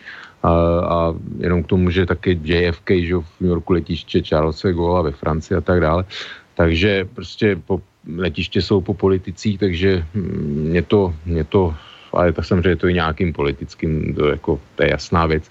Ale budou prostě po Karlu Gottovi budou nějaké pojmenovány určitě ulice, řekněme jsou ulice, která se jmenuje, já nevím, řeknu Polní, tak, nebo příklad, ale prostě které nejsou po nějaké osobě, takže samozřejmě, že můžeme, anebo když, jako nevím, jestli ten nápad padnul místo sochy, tak místo Koněvovy ulice na Žižkově může být Gottova. Tak to mě teď napadlo. No, to jsem nezaregistroval, protože já jsem, jak říkám, já jsem anoncoval už vlastně, že já bulvár nesleduju, takže jsem i tyhle ty vůbec tu jakoby bouři nějakou nebo smršť po té smrti Karla Gotta, ať už jako bulvární nebo vtipy a vůbec nápady různé jako nezaznamenal, cíleně nezaznamenal, protože si tím nechci jako nějak jakoby hlavu zadělávat, nebo to říct, takže nevím o tom, tak to mě teď tak napadlo. No, tak to by bylo velice zajímavá diskuze. O to, díky. Tak Marty, ty vidíš ještě taky nějaký jiný potenciál ohledně přejmenování? Já bych teď bych nepřejmenoval vůbec nic, to za prvé, a jsem sám osobně docela zvědavý na tuhle tu dobu prostě bez Karla Gotta, jo. Já jsem si to neuměl nikdy představit. Věděl jsem, že to asi ve svém životě zažiju, že prostě Karel Gott je, jo, což je 25 let starší než já, takže že se to někdy stane, jsem samozřejmě podvědomě tušil, ale ten Karel tady s námi prostě pořád byl a pořád nějakým způsobem vystupoval a pořád nějakým... A vlastně, čím byl starší, tím byl jako věčtější, jo. A teď jsme v nějakém období po Karlu Gottovi a já jsem osobně zvědavý, jako co to jako přinese, jo. Díky tomu, že má tolik nahrávek, kterých měl, kolik má, tak neustále si myslím, že ty Karlovy písničky a ta jeho muzika tady s náma bude. A to je to asi, po čem ten člověk jako toužil, aby se takhle zapsal, což se mu podařilo a ve chvíli už si těžko dovedu představit, jako říkám, Karel už prostě svůj účet tady uzavřel a já se hluboce klaním před jeho dílem, jako před tím jakým způsobem vystupoval a jak ohromně svůj talent prostě zúročil a jaký umělec to byl. A to říkám, to nejsem ten, kdo by byl jeho úplně posluchačem za každou cenu, ale klaním se před jeho profesionalitou a před tím, co žánru předved, jo. Je kariéra, která si myslím tady už nebude opakovat. No to je právě otázka, kterou jsem se chtěl zeptat. Je tady vůbec někdo, kdo by mohl v úzovkách nastoupit na jeho trůn, pokud budeme brát touhle optikou? No ani náhodou. Marty, ještě ne, nechám Martyho. No, v tuhle chvíli ani náhodou. Tam nevidím vůbec nic takovouhle personu a navíc tady není nikdo prověřený tak jako lety, rozumíš? Vem si, že on provázal vlastně 4. generaci svých posluchačů. Jo. Není tu nikdo. Není tu nikdo takovej. To vím určitě. No, já si myslím, že určitě teď nikdo není a pochybuji, že někdy bude, protože je jiná doba. Vůbec prostě ta kultura celkově, když to vememe, tak jako ta popularita, že jo, byly jeden, pak dva programy televizní, takže prostě to televariete, co Marty zmínil, prostě viděli všichni a druhý den si ty vtipy říkali všichni v práci, ve škole, že jo. To prostě už neexistuje a nikdy nebude existovat, jo. Nebo pokud tady teda nezavládne nějaký zase totalitní režim, něco jako Čína nebo Severní Korea, nebo prostě která nás jako odřízne od jako okolního světa, od internetu nějakého jako zahranice a tak dále, takže prostě už to nikdy nebude. Takže prostě se taková jakoby ikona těžko vznikne, jo, a ono, já jsem to na začátku jakoby nastínil to, že ono v podstatě tím, jak jsme byli tady jako izolovaný, tak spousta těch písniček, já jsem až dodatečně zjišťoval, že vlastně ani nejsou jako originál Karel Gott, že ty nádherné melodie vlastně jsou od jiných interpretů, přičemž on samozřejmě Zdeněk Rytíř a tak dále, jim kolikrát dali pěkný texty, Karel Gott jim dal krásný hlas, že třeba i ta interpretace v jeho podání byla lepší, nicméně ten geniální nápad té krásné písničky, té melodie jako byl jako někde ze západu, že z Itálie, z Ameriky, jo, takže to vlastně až jako v podstatě po revoluci jsem zjistil, že tyhle ty všechny hity, že to jakoby není čistě Karel Gott, jo. Takže a ten, myslím si, že těch lidí bylo víc, kteří prostě tohle nevěděli, což vlastně on mu dodávalo ještě jakoby víc na té popularitě a takovému tomu obdivu, že on jakoby zpívá takové nádherné jakoby písničky, že je to originál Gott, on to originál Gott nebyl, jo. Takže tomu ještě jako přidalo něco, nějakou jakoby část podle mě té popularity jako nezaslouženě, když to tak řeknu. No tak to je být stále mlád, to je taková tradiční písnička, tak to je takový úplně krásný příklad toho, o čem si teď mluvil asi. To jo, ale to si asi myslím, že Alpha Will Forever Young jako byl v té době, už to už jako bylo, ale myslím si takové ty italské nebo z těch 60. let prostě americké, nebo já třeba miluju písničku je jaká je, nevím, co je to za italského zpěváka, jo, tak to asi je třeba... Drupy, ne? Jaký, tak to no ne, nejsem si jistý, jestli je to možná je Drupy zrovna, jo, ale... Kareno je Drupy. Máš... No vidíš, tak máš, tak Drupy, ano. No, takže prostě to jsou... A u Drupy zrovna ten tady byl známý, že tady takový nějaký frontschaft s tou Itálií jako za komunistů byl v podstatě, ale týká se to jiných písniček, který třeba mají, jsou v anglické verzi, ne? Třeba Když milenky pláčou, že jo, to je John Denver. Třeba, jo, tak to je pro mě jako taky nádherná písnička, no. No, Marty, musím položit jednu jako otázku, která se k tomu taky vztahuje a která jako na kariéře Karla Gotta mě trochu popouzala, což není nic vůči němu, ale určitě ostatním. Asi pochopíš, kam směřuju, že tady vlastně celou tu jeho kariéru tady byly takový ti Milanové drobní, Jitky Zelenkové, těžký pokondrové, kteří se vlastně snažili přes něj nějakým způsobem udržet na výsluní. Tak co tyhle budou dělat, když už tady Karel Gott není? Tak Jitka Zelenková bude hrát Semaforu. Milan Drobný je sešlý stařec, který ani v dobách své největší slávy neměl hlas, který by kohokoliv zaujal. Těžký pokondři už mám pocit, že nejsou u sebe, takže si myslím, že Vondráček bude aktivista, pokorný, protože to je chytřejší z té dvojice, tak bude dělat svoje řemeslo, protože to je opravdu dobrý moderátor, takže skončí nějakým komerčním rádiu. A ať dělají, co umějí, jako mě to je úplně jedno, co ty lidi budou dělat. Jako Zelenkovou mám ale poměrně rád, jako Zelenková třeba v pořadech pro děti, anebo i u toho Suchýho. Zelenkovou já mám rád, ale proč je zrovna by tak Zelenkovou, teda to se... A taky je to už dáma v letech, že jo, ale co budou dělat lidi, kteří se na ním zviditelňovali, to je fakt jako jejich věc, jo, protože teď už jim fakt nikdo nechce pomoct. Ale oni si najdou cestu, víš co, tyhle ty typy jsou prostě, ty si vždycky najdou cestu. Vždycky si najdou cestu. Budou přes Michala Davida nebo přes nějaký takovýhle jiný, ale rozhodně se budou opět někam drát a budou mít útkvělou představu, že je na ně někdo zvědavej a budou mít nevídaný PR, jako. Dneska ten showbiznis je fakt jinak, jako. No, to není o tom, možná, co ty chceš, ale co ti nadspou. Možná otázka také stojí, jestli vám bude chybět počítání zisku Zlatých Slavíků pro Karla Gotta, protože Slavík už vlastně není. A jestli vám bude chybět, pánové, takové to tradiční, letos jsem to opravdu nečekal. O to. No, to asi mi chybět nebude. Mě jenom, jak si řekl to počítání, tak jsem si někde, to jsem zaznamenal, že snad slovenský, já nevím, novinem časopis Čas, jestli to byl, že spočítal jeho, jako mění Karla Gotta na miliardu, jo, tak to se mi teď vybavilo.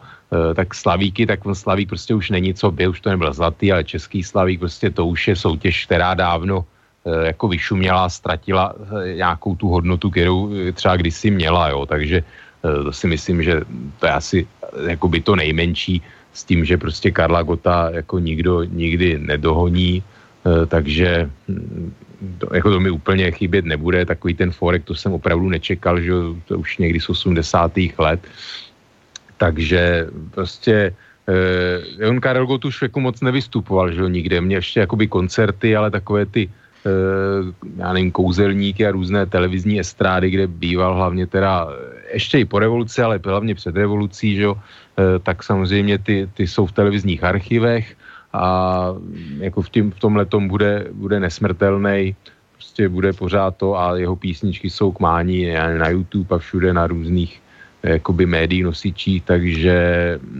jako mě jako chybět, ano, bylo to něco, byl někdo, kdo tady s náma je pořád, kdo je, jak říkal Marty, jako on řekl, že je věčnej, ale není nesmrtelný, no tak prostě přišel taky člověku nesmrtelný, že je to někdo, kdo prostě tady bude pořád, ale nebude fyzicky, ale to dílo je tak veliký a zaznamenaný, že si člověk jako kdykoliv může připomenout a zaspomínat. Mm-hmm. Tak Marty, ty jsi tak nějak řešil téma Slavíků a podobných trojvirátů, Bílá, Gott a Kabáti, že už se z toho vlastně stalo časem taková rutina úplně. No zrovna Pepika Vojtka jsem dneska potkal, tohle jsem potkal v Makru a přesně, kdyby tam šel Gott, tak bych se okamžitě všimnul. A že to byl Pepa Vojtek s kšiltovkou a v maskáčích a s bundou Harley Davidson, tak je lehce přehlídnutelný, taky to není žádná vysoká postava. A tenhle ten triumvirát je mi celkem ukradený, jako víš co, tak Lucka si dělá, co chce, Pepa Vojtek s kabátem fajn, jako nemám s tím žádný problém, je to určitě úspěšná roková kapela, to není můj šálek kafe, pokud, nevím, že by oni sami chtěli do takovéhle soutěží vstupovat, prostě to nějakým lidovým hlasováním takhle vyběhlo, nevím, ta soutěž je podle mě to není, nebo tohleto hlasování je úplně zbytečný, to si vždycky nakonec rozhodnou lidi, že jo. Dneska si to rozhodují lidi, na co budou, na co nepůjdou. Další věc, kterou bych teda vzpomněl v souvislosti s Karlem, on nám tady hodně přiblížil třeba repertoár Toma Jonese, že jo, vlastně on přespívával a v tom to bych nedělal jako, že se ve svatý vlně, ale oni tam čerpali dobrý materiál, dělal to i Pavel Bobek, který nějaký dobře řekl, že nemůže ani zpívat česky a pak mu rychlíř dodával texty. Oni nám přibližovali muziku, kterou jsme si my nemohli koupit desku a oni nám tu muziku sem vlastně jakoby tím, že nám ji přespívali, jak nás tou muzikou seznamovali. Já bych to viděl i v rovině osvěty. Jo. Tenkrát, když se nedostal k originálu, tak to tady zaspíval Karel, nebo Pavel Bobek naspíval spoustu amerických country, takový ty country rokový krásný, s krásnýma textama, že jo, pánů Rytíře a podobně, a Verby a těch jako opravdu talentovaných lidí. Takže na to já budu vždycky rád vzpomínat a vždycky na to budu vzpomínat hezky, jako dneska jsou to hezky písničky, že jo. Tolik si to poslechne. Ale... Ani jeden z nich, který se teď vyjmenoval, už teda vlastně mezi námi není, takže už je to... No, ale všichni jsou to prostě, pro mě jsou to 60. leta, kdy jsem já byl dítě, ale tyhle ty kluci prostě byli talentovaní, prošli si těma malejma divadlama, těma klubama, přes Semafory, prostě přes Šimka, přes ty menší studia a se dostali prostě do podvědomí, že jo. Takže tak to byla kariéra, která byla vydřená. Tak, pánové, budeme se blížit pomalu k závěru, protože, jak jsem říkal v úvodu, debata o Karlu Gottovi obvykle způsobí, že musíme končit dříve, než jsme se ještě chtěli dostat ke spoustě jiným aspektům, protože jsme třeba vůbec nezmínili právě humor a podobné věci, což ke Karlu Gottovi patřilo taky. Ale chtěl bych tu dnešní relaci uzavřít poměrně symbolicky, protože, jak jsem říkal v úvodu, česká veřejnost měla možnost a stále ještě má až do večera, možná do půlnoci, rozloučit na pražském Žofíně s Karlem Gottem. Vlastně technicky to probíhá tak, že vlastně, když přijete do té místnosti, tak máte rámcově 10-15 vteřin na to se Karlem Gottem nějakým způsobem rozloučit, tak možná by takhle v úvodu, tak jak jsem to zmiňoval, teď jak jsem to popsal, tak úplně nakonec vlastně, když by vy jste měli možnost být teď fyzicky na Žofíně, tak když byste měli na závěr dnešní relace se zároveň možnost rozloučit je s Karlem Gottem, co byste řekli. A to vlastně bude vaše poslední slovo dnes. O to. No tak děkuji za váš skvělý Hlas dar od Boha, který jste dokázal vycizelovat k dokonalosti a jako rozdával tolik radostí a vlastně ještě budete dlouho rozdávat. Tak to bylo to. Děkuju. Za dnešní účast tedy v relaci Okénko. Děkuju za pozvání a čím si někdy příště naslyšenou. Tak Marty, jak ty bys to viděl, kdyby si mohl být teďko na Žofíně? Já bych byl velmi strohý, já bych se poklonil a řekl bych děkuji, mistře. Že jsem mohl žít ve vaší době. To je celý. Tak jo. Dobře, tak jo, takže to byl Marty, můj dnešní druhý host a doufám, že vlastně i z jeho poznámky z hudební branže byly dneska velkou přispěním k tomu, že Okénko bylo zajímavé, tak jako vždycky. Takže děkuju Marty i tobě. Já děkuju tobě a přeji všem do Čech a na Slovensko příjemný víkend, má být slunečno, tak pojďme si to užít a mějme se hezky. Nasledanou. Tak, takže to byl Marty a já za sebe, pokud bych mohl být na Žofíně, tak bych řekl, pane Gotte, moc vám děkuju za to, že třeba mojí babičce, která už tam je s vámi v nebi rovněž, tak jste prodloužil nepochybně o několik let život a doufám, že zase spolu s Valdou a svými kolegy jí uděláte radost tak, jak jste ji dělal nám, když jste byli tady ještě s námi. Takže moc děkuju a děkuju vám, vážení posluchači, i za dnešní poslech a budu se těšit za 2 týdny z relací Okénko opět naslyšenou. Táto relácia vznikla za podpory dobrovoľných príspevkov našich poslucháčov. I ty sa k nim môžeš pridať. Viac informácií nájdeš na www.slobodnyvysielac.sk. Ďakujeme.